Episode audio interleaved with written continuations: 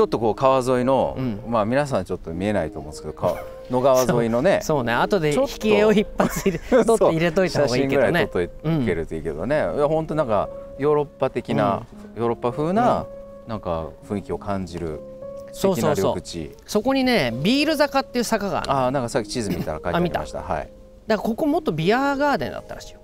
あそれから来てるの？そうそう。だからビールの。でそのビール坂の坂は、はいあのまたいつもの通り、うん。あの国分寺凱旋だから、ああその坂がね。坂が、うん、そこを降りるおー得意でね。なんかどっかの醸造所があったとかそういうことではなく、うんまあわかんない、ね。だけど昔はほらこういう川沿いにうん、ビアガーデンとか遊園地とかあったんじゃない？あちっちゃな。ちっちゃな。あだから人がそんなに移動しない時代ーじゃない。あ前提でできてたから、ね、前提でできてるからうん。もう近所の人がそういうところ行って何かこうまあちょっといっぱいやるっていうようなところだったんじゃないの、うん。だから盆踊りなんかもさ昔はその近所の公園でやってたじゃない。ーうんでも今近所の公園で盆踊りそんなにやってないもんね、あのいろいろねまあいろいろ。担い手がいないとか騒音のね、うんの問題があってうん。だからじゃあ区とか行政で市とかね、うん。まとめてなんかこう大きななんとか市うん。大夏祭りとかっていうのはあっても、うん。本当はその地域地域みたいなものでやる方が面白いけどね。そうよね。あのだから西国分寺もあったんですよね。くるみの恋始まってしばらく。うん、34年前ぐらいまであったんですよ。夏祭り。滝久保公園っていう本当うんうんにちっちゃな公園に櫓立てて、うんうん。櫓立ててね。そうそう。で僕らも、あの出店させてもらってね、コーヒーとかうんうん出してたんですけど34年前にやっぱり高齢化に伴い、うん。ずっと商工会がそれの,、うん。あの担い手だったんですけど、うんうん。もうやれる人がいないっていうんで、何が何が高齢化なの？それ担い手がってこうん、まあ一義的にはその櫓を組むっていうのが、うん。組んで解体するっていうのはまあ一大仕事で、と、うん。まあ、それもいや要はだから僕らがやりゃいいんだよ、そうね、だよ。そんなのだって声かけてわわしらはできないけど、うん。こうやって組むんじゃって言えばさ、うん。やりたいやるっていう人はいくらでもいるよね。そのはずだよね。ううん。だからやっぱりなんて言うんだろう世代間のそういうものはなかなか埋まらないのかね、うん。東京だと。うん。多分だからその僕らの地元のケースで言えば、うん。例えば僕とか、うん。その何人かねそういうことやってもいいなって思う人はいなくはないと思うのよ。うん。うん。だけど一人二人でできるかっていうとそうでもないから、うん。うん。そうした時に町にその同年代のうん。仲間がたくさんいるかっていうと西国に関してはそう必ずしもそうでもなくてね、うん。うん。結果的にやれてないけど、うん。俺だって千歳に住んね北海道の千歳に住んでた時に、まあ本当に過疎って言えば過疎じゃない、うん。それでララハの運動会に、うん。だから運動会があるっていうから運動会なんかやったやったってさ、うん。子供だけで10人しかいないのに、うん。運動会成立すんの？って言ったらあのちえし何しおり見せてもらったら、いろいろ競技があるわけ。うん。でもさ10人しかいない子供にさ、競技だけで15ぐらいあるわけだか あら全員参加じゃない。そうなるね。そうなるじゃん。うんなんだけど、うん。もう結局担い手がいないから、その地元の自衛隊。員、ああはいはい。地元ふ父母ってことだけでもなく？そう父母だけでも足んないからうん自衛隊員が参加なんだって。だ。けど自衛隊員が参加してる障害物競争ってさ それ本物すぎない？ほふ前進とか得意すぎるでしょだって。壁を越えたりね。壁を越えたいりやちょっと見てみたいけどねいやそうそう。だからやっぱり聞いたらうん。ぶっちぎりだったって言ってたよ。自衛隊。続いては、えーだってあそれ混じってやるわけ。混じってやってるわけじゃないのね。赤組白組あ用意パッて言ったらもう一斉に自衛隊員があ走り出して。あだからまあそれ自衛隊の地元のーうん。まあその地域まあちょっと触れ合いの機触れ合いとか地域協力のね一つの一環としてそういうことをまあ自衛隊の方はやってるんだろうけど本来の趣旨からはやっぱずれてるよね。うんそうだよね。子供たちの運小学校の運動会。う玉入れとかも本気だろうからね。ダンクシュートだよ多分自衛隊なの。こうやってね。そうね。うんだからそういうことはでもどうなのかね。そのそういうことをうん本当はこうつないでいくっていうかうね、んはずだったけど、うん。こうやってまあもう断絶されてるじゃない。うんだから新しくやるっていうんじゃダメなのかな、もうそう考えた方がいいんかもしれないよね。うん。新しく盆踊りやるとか、うん。新しく、えー餅つきやるとかっていう、うん。でもそれが地域なのかそこだよね。うん、なんかそういう時にあのそれが盆踊りじゃないんであればね、うん。僕らも僕らでなんかその、10年前ぐらいから、うんこれはあのどっちかというと国分寺駅寄りなんだけど、うん地元の仲間とそのブンブンウォークって言って、うんその街歩きをうん。あの基軸に据えたお祭りなんかはやってはいるんだけど、盆踊りではないんだよね。うんだけど盆踊りもさなんかちょっとうん。あの最近魅力を感じているのは、うん。なんか福島でねうん。福島の本当に、あのもう住めなくなっちゃった双葉とか、あの辺だったと思うんだけど、昔から続いてる盆踊りがあって、うんで実はそれのなんかそこからハワイに渡った人たちが、うん。ハワイでもその盆踊りを根付かせていて。はあはあはあ。いまだにむしろだからハワイではいうん。まだにそれが続いてて、うんうん。でこのままいくとその福島のその一つのね文化が、あの途絶えちゃうから、うん。逆にハワイからうん。その教え手をまたよ呼んできてでそれであの1日限りだか2日限りだか、うんうんうん。あの再興した盆踊りをね、うん。実際やったっていううん。映画があって、それを見たんだけど、うん。よかった。うん。だからなんかもうなんかちょっと特別な、うん。だすごいじゃんあれって。なんか情景的にはさ、盆踊り、。知らないい人が見たら、うん。ああやってこう太鼓和太鼓叩きながら、うんうん。まあ、みんながトランス状態になって、なんあそかこまで。ぐるぐるぐるぐるまあまあ確かにトランス状態になるのもあるけど、うそんなにトランス状態にはみんなならないんじゃない？ん、いや本気でやったらいやなんじゃない？の本気でやっぱたら盆踊りはトランス状態になるよ、りだよね、うん、いや、うん。トランス状態になって初めて盆踊りだね。うっていうことだよね、うんきっとね。そう。うん。そんな風にまではならないけどね。普通はう。んだって音楽がさ東京温度とかだとうん、トランス状態になりにくいじ なりにくいか、うん、そういうことか。でもやっぱりそのまあなんつうんだろう。まあ地域。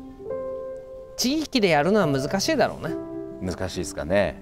難しいと思う。ん。っていうのはだからそのローカルで、うん。まあ僕はだからローカルの再生っていうのは難しいっていうか長い目で見れば必要だと思うけど、うんやっぱりそのまあグローバル社会があったり、うん。そのマーケット市場主義っていうか、うん。そういう風になった世の中でローカルだけ元に戻すのはもうほぼほぼ不可能だと思うよ。うん。やっぱりそのローカルで同じ産業をしてるとか、うんまあ炭鉱の町でね、うん。みんなで炭鉱節があって、うん。それで盆踊りやるとか、うん。もちろんみんなで農家があってっていうある程度同じ仕事とか、うん。つまり同じ仕事ってことは同じイデオロギーがあって、まあある意味は同じ宗教観っていうかね、うん。人たちの中でやるやってこそのお祭りだと思うけど、うん。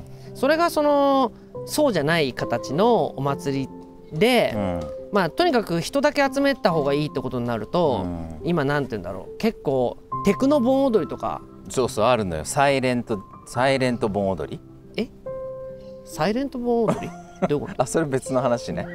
とそれあいやそれいやそれはあれです。あの騒音が問題になったのでみんなで あの音を出さずにうん。イヤホンしてへで外から見ると Bluetooth かなんかで飛ばすと？そうそう飛ばしてーうん外から見るともう何の音も聞こえないんだけどみんな踊ってるっていう。サイレントディスコとかって。サイレント盆踊りっていうのあるのよ。サイレントディスコってのもあるの？サイレントディスコもある。これはあの世界中ある。世界中世ある。のうん、だからなんならアパートの一室とかでもできるわけよ、へーまあね、うん。いやだから、うん。まあそういう意味で言ったら、うん違う価値観の人たちがまあ結構狭いところに密で住んでいるっていう状況の中で、うん。みんなで同じようなことしましょうってことになるとなんかいやそれはもう騒音だろうとか、ってことになってね、まあそういうふうに言われるぐらいだったらえいっそ Bluetooth で飛ばせばいいんじゃないってことだろうけど、うん。本来の趣旨からはずれちゃうよね。うん。そうだね。うん、だからローカルでやるっていうことはなかなか難しいと思うけうど、んでもまあみんなで集まるっていうことはとても大事だからうね、ん。だからいやそうなの。そこは僕の悩みでもあるんですけど、あそう。うん。あのまあ割合その、まあ、僕らとね言わせてもらえるなら、うん。あのテーマとしては、その大きなシステムに対して、うん。まあ、もうちょっとこう小さなシステムっていうんですかね、うんうんなんかそういったものをうん。経済っていう意味,、でもなんていう意味、うん。なんでもうん。作り直せないかっていう問題意識があって、うん。でもその小さなシステムっていうのは何をうん。基盤として構築するかって考えた時に、うん。今の流行りはうん。どっちかというとテーマ性とかうん。興味関心を同じくする人とか、そうだね。そっちでこう集まるじゃない、うんうん。でそういう方がさっきのようにうん。価値観も共有できてるしね、共通言語もあるし、うんうんだからそういうことの中でのいろんなことが成立しやすいうん。コミュニケーションもスムーズにいくっていうね、そういうテーマ型のコミュニティなのかよりこうね遅延的っていうかローカル的なうん。コミュニティなのかっていうと、うん。僕らは割合後者を取ってるからうんね。うん。知ってます。うん、国分寺対西国分寺っていうその土地に根ざしてうん。やろうとする。でもそうすると、うん。まあやっぱ本当にいろんな人いるから、うん。もう会話が成り立たないみたいなことが自然に起こるよね。ああだと思う、できないと思うよいやってことよね。うん。だけどなんかそこを諦めずに僕らは頑張ってるっていう現状はあるんだけどね、でもさだって逆に言ったらよ、うん。ローカルだからローカルでなおローカルの中の同じ価値観の人たちってことになったら同じ価値観の人たちじゃん。うん。だから同じ価値観じゃなくても、まあ、同じ価値観じゃなくてもっていうか同じ価値観じゃないコミュニティなんていうのはコミュニティじゃないと俺は思うわけよ。うん。はっきり言って。う。ん。だけど本来なら地域に大体近い人？うん。まあ何？福島県ならふ、まあ、福島県だって海沿い山沿いあるからうん。一概に言えないけれど、うん。まあみんなその辺の人たちは同じ気候風土でうん。同じものを食べて同じような伝統的なものがあってそういうような価値観なんか価値観なんて意識しなくてうもん。同じ価値観の中での差異っていううのん。その中であいつはちょっと大食いだとかあいつは痩せてるだとかっていうようなそのもちろんこ個人の差異っていうのはいくらでもあると思うんだけどおおむねこの辺の人たちはこんなような考え方をしているっていうのはうん。気候風土によるものだと思うのね。ああそれは大きいだろうね、うん。ね。やっぱりそれはねややっぱり北陸の方なら雪が降るとか、うん。えー沖縄の方なら一年中ねあったかいとかっていう。そその気候風土によるものがやっぱり大きいから気候風土が与えるその人の人生観価値観っていうのはうん。大きくあると思うのね。うん。ところが東京だとその気候風土っていうところが果たして、まあその共通認識であるのかっていうことが大きな問題な気するんだようね。ん。で気候風土っていうのはその産業に大きく農業だったら根ざしてるわけだから、だから米作りする地域米は作れない地域っていうことで多分盆踊りなんか随分違うんだよね。うん、お盆っていうものの考え方が違うから。だからその価値観が違う時にその地域みたいなものをまあどこまでねあのいや僕だって例えば食べ物一つとっても、そのやっぱ地産地消が一番いいと思うわけよ。うん。うん、なんそれが一番ね、うん。あの問題にならないっていうか。うん。だけど東京みたいな地価の高いところを畑にして、うん。そこで作ったトマトっていうのは高いよね。っまあ高くはなるよね。ていうことになるじゃん。だからその時の地産地消っていうことの概念が、じゃあ安いところから持ってきてその運ぶコストを考えても遠くから持ってきた方が安いっていうことってあるわけだから、うん。そうするとやっぱり流通も変えなきゃいけない。うん。だからうんまあこのコロナがあってね、うん。うんまあ、コロナが終わってまあとにかく安いものを世界中から買い集めて、うん。あのーまあみんながだから商売人だよね。うん。みんながみんな商売人学学者も商売人、うん。えー学校の先生もお医者さんも全員商売人っていう発想で世界中から安いものを買い集めて、うん。それを東京に、えーの棚にね並べるっていう、それはやっぱり歪んでるだろうって思う。うん。でそれのまあアンチっていうか反対側にね、うん。地産地消とか、まあ、スローフードとかうん。いう概念があって、うん。ただその概念をそのえそんな国分寺で作った野菜なんかのトマトがねうん。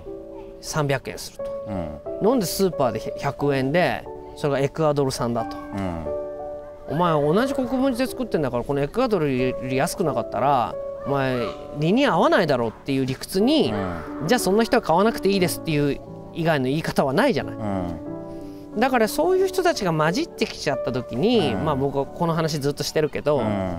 混じってこないようにするっていうのが僕はリーダーの仕事だと思うし来ないように来ないようにする、うん。やっぱりそれを意識しちゃうと、うん。みんながやっぱりなんていうの？参加してる人たちがまあとはいえここはじゃあ安いトマトでうん。トマト何国分寺産のトマトだけでトマトカレー作ると、うん。やっぱり一つ1,000円以上取らないとうん。収支が合わないし皆さん参加するっていうとお安い方がうん。喜ばれるかと思うのでう、ん。まあ予算が1杯500円にしたい。うん。となるとまあ国分寺のトマトは2個にしして、あと10個はうん。エクアドル産だと。うん。いうような理屈になっちゃわないかなと思う。んだよねうん、でそうすると本来またそれがやりたかったことと違うって気がするから。うん。うんそういう時にエクアドルさんはもう入れないってことねそう。あまあ今回は入れないで国分寺のトマトだけで作りましょあうん。うまあそれはもうタダであの提供してもらうなのか、うん。もし値段ってこと考えるならね。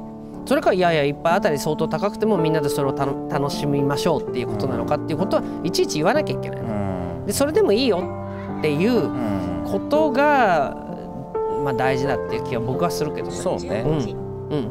あのそれは成り立ちうると思うんだよね、うん。いやそれがまあ3倍までいっちゃうとちょっときついかもしれないけど、2倍ぐらいの値段を払ってで,、まあ、でうん。もその結果じゃあ地元の農家が、まあうん。し農農業を続けられる例えばね、でそれであの畑がうん。町の中に残る、うん。緑地が残るとか、うん。そういうふうになっていった時に、うなんか回り回って結果的には別のところの支出がうん。抑えられるみたいなことってあるように思うのよね。いやなんかレジャー一つ取っても、うん。なんか遠く離れたところまでわざわざうん。高いお金払ってね、うん。行かな夢の国に行かなくても、うん。まあ、地元で子供が十分楽しめるとかになれば、まあ、結果的にはそこの支出でバランスが取れるみたいなこともきっとあるしね。でもやっぱり僕はこそういうローカルなものって、まあローカルっていうかスモールコミュニティってもうリーダーの資質によるっていうところが大きいと僕は思うのね。あやっぱりその東京の農家の人でも、あのなんていうんだろう。まあ今農業を続けられるっていう言い方したけーど、本来だったら別に例えばこんだけあった畑うを、ん。半もう9割うはんもう宅地として売っちゃったり、うん。まあ、なんならアパートやったり、うん。そういう形でなんかお金儲けちゃってる人っていっぱいいるわけよね。いるよね。うん。まあ実際農協自体がそうだから、うん。だけどそのまあ個人の誰かっていうよりその人が建前的にね例えば世田谷も農業の町なんです。ね世田谷の野菜をみんなで守れみたいなこと言うのって俺ちょっと違うなと思うんだよね。だって片やこっち側でボロ儲けしてて、なんか農業を守れも何もないだろうっていう、なんか本当なんて言うんだろう虐げられちゃってどんどん宅地にさせられちゃって、もう仕方なくもう農業をやりたかったのにやむなく農業はできないっていうニュアンスとはちょっと違うだろうと思うんだよね。ねそれはね。うん。だからそういう観点からするとね、まあでもどんなに宅地にしようと思ってもここだけはやっぱり、まあ、あのじいさんがね、あのこういうものはなくしちゃいかんと思ってて、それはもう採算とか度外視で、ん。なんならこっち側でアパート経営で儲かってるから、ここの野菜だのなんだのも全部タダであげたって全然あの自分のボケ防止だって言ってやってるっていうような人にあのがある。まあそれが正直かもね。だからそれで成立するんだったらそれでいいと僕は思うのね。これがやっぱりみんなでそういう東京にも宅宅地じゃなくて農業をやっていくってことになるなら、もう本当税制から変えなきゃいけないし、もう行政動かして、でまあでしなきゃいけないじゃない。でそれはまあそういう動きっていっぱいあるけど、なかなかならないのは、やっぱりまあ目先の利益まあそれに伴う相続税がどうとかっていうような問題も含めてまあ宅宅地にせざるを得ないっていう事情もあるわけだよね。だからそうなるとやっぱり一回ぶっ壊しがあって、そのぶっ壊した後の立て直しとしてもいい加減全部何でもかんでも宅地にするのはやめようっていうような、割と長期的スパンではそういうことって、あの必要だと思うけど、今の現状からすると、本当に個人がねもうここだけは絶対にあの俺の目の黒いうちは、あの畑以外のものにはさせんとかって言ってる人のところ以外には、まずいわゆる畑なんか残ってないんじゃない、うん。北海道でやってた時も僕らのどこだけが無農薬でうん。やってたけどそれは武田の父さんっていうものすごい頑固のうん父さんが「いやわしらのとこだけは無農薬にするから」って言ったけどうん。それが1ヘクタールもあったから。規模が違うね規模が違う、ね1ヘクタールを無農薬でやるってどうやってやるんですかって言ったら、朝からやるんじゃって、えって言ってだからまあそれ僕らそれについていくのは大変だったけど、すっごくやっぱり今の世の中と逆行しているうん。何かを守らなくちゃいけないっていうようなことは、本当に個人のねこの前のあのレストランの話じゃないけど、個人の強い思い以外に、パッション以外に、なかなか難しいっていう気は僕はするけどね。うん。そうね。ん。まあそういう中で言うとまた世田谷とうん。国分寺と、うん。もちろん北海道もね、そうね。違う状況が違って、うん。なんか国分寺がまあちょっと多分いろんな経緯があるんだけど、恵まれているのが、うん。そのあまり専業の人が多い、うん。まあもちろんん。一部に不動産経営なんかはしてる人は多いけど、うん。まあやっぱり主たる事業として農家をやっていて、でしかも若い人が多いのね、うん20代30代で,、うんでこれからあのつまり自分の代その次の代も含めて、うんまあ、割と長期的な視視野で、まあ、この町と農業とどうやっていくかみたいなことを考えてる人が多くてね、だからなんかあの国分寺だったらなんかそういうことのバランスが、うん。あの今,、今ならねまだ、うあの残せるかなって、うん。まあ、ただそういう中でうん。やっぱりこうインセンティブとしては、あの相続のタイミングとかでどんどん切り売りしてそうだよね。いかざるを得ないとかね、うんいうことはやっぱあるからそこのうん。なんか制度面っていうのを考えなきゃいけないんだろうとは思うんですけど、まあうん僕詳しくはないけどうん。ね、ただまあ現現時点においてはまだその可能性があるっていう状況です。まあでもやっぱりまあ行政を動かすにしたって何したってみんなの意識が変わらないことにはしょうがないよね。うんその1年に1個その国分寺でできたトマトを食べて、うん。私は国分寺の野菜を守ってますって言われても、やっぱそれは違うだろうって思うんだよね。あのー本当に自分の行動であのーまあこっちとこっちあるんだったらこっちを買うっていうような意識、うん。まあ買うなのかそういうものに興味を持つっていうことなのかな。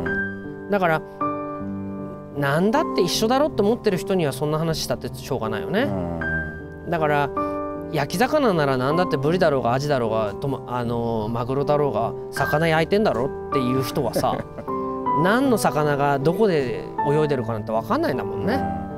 だからそういうどこから何かが何が来てるんだっていうことがもうちょっと分からないことには問題意識を共有することもできないんじゃないかって気はすごくするけどね。うん。いやなんか僕ちょっと今日いいアイデアがあ浮かびました。あの最後にちょっと、うん。えこれまだ大丈夫？大丈夫。あの、うあのいやこの場所がまたそうだね。ああの いやさっきのさ、うんうん。やっぱり小さなしかも土着のコミュニティになっていくと、うんうん。まあ、いろんな人がいてうん。話も噛み合わなくてってことはあってさ、うんでそれは事実そうだとは思うんですけど、うんうんまあでもやっぱうんりそういう中でも折り合いをつけていくみたいな技術はある気がしてね。だろうね。でそれはやっぱりなんか共通の体験とか何かしらで挨拶してたりとかうんいうことの積み重ねってバカにならないなと思っててうんでそう考えた時にその僕らちょうどお米作り始めたじゃん。うん。で今度そのビールを作るの。うん。赤米ビールっていう。うん。であのビールもさなんかこ これもちょっと勉強中なんですけどまともにその酒造免許って取ろうとすると大変でしょ？そうだね。でそれでなんかそこのなんか変な仕組みでミニブリュミニブリュワリーっていう、まあ、ちょっとしたタンクでうん。醸造して、うん。まあ、飲食店で出すみたいなことの仕組みがどうも、まあ、規制緩和の、うん、規制緩和の一環だかなんだかで。まあどぶろくはいいだろうっていう話だよね。まあそうだね、ん日本酒でいうそういう世界かなと思うんだけど、うんうんでそれあそういう道があるんだったらじゃあやってみようかみたいな話しててさ、うん。それが実はついすすぐ近くの狛江のあるの？醸造所さんで今うんテスト醸造を。やってもらおうとしてて、へでだからあのここがうん。かつてねそあのビアガーデンビアガーとかってデンだったから。だから国分寺で野菜、うんあのお米育てて、うんでそれをお店でミニブルワリーとして出して、うんでそれを国分寺のみんなでこう、うんビアガーデンのようにしてうん飲むと、みたいなことをやっていくってことが今日決まりました、ああそう。ここ来てよかったね。ここ来てよかったです、本当に。はい。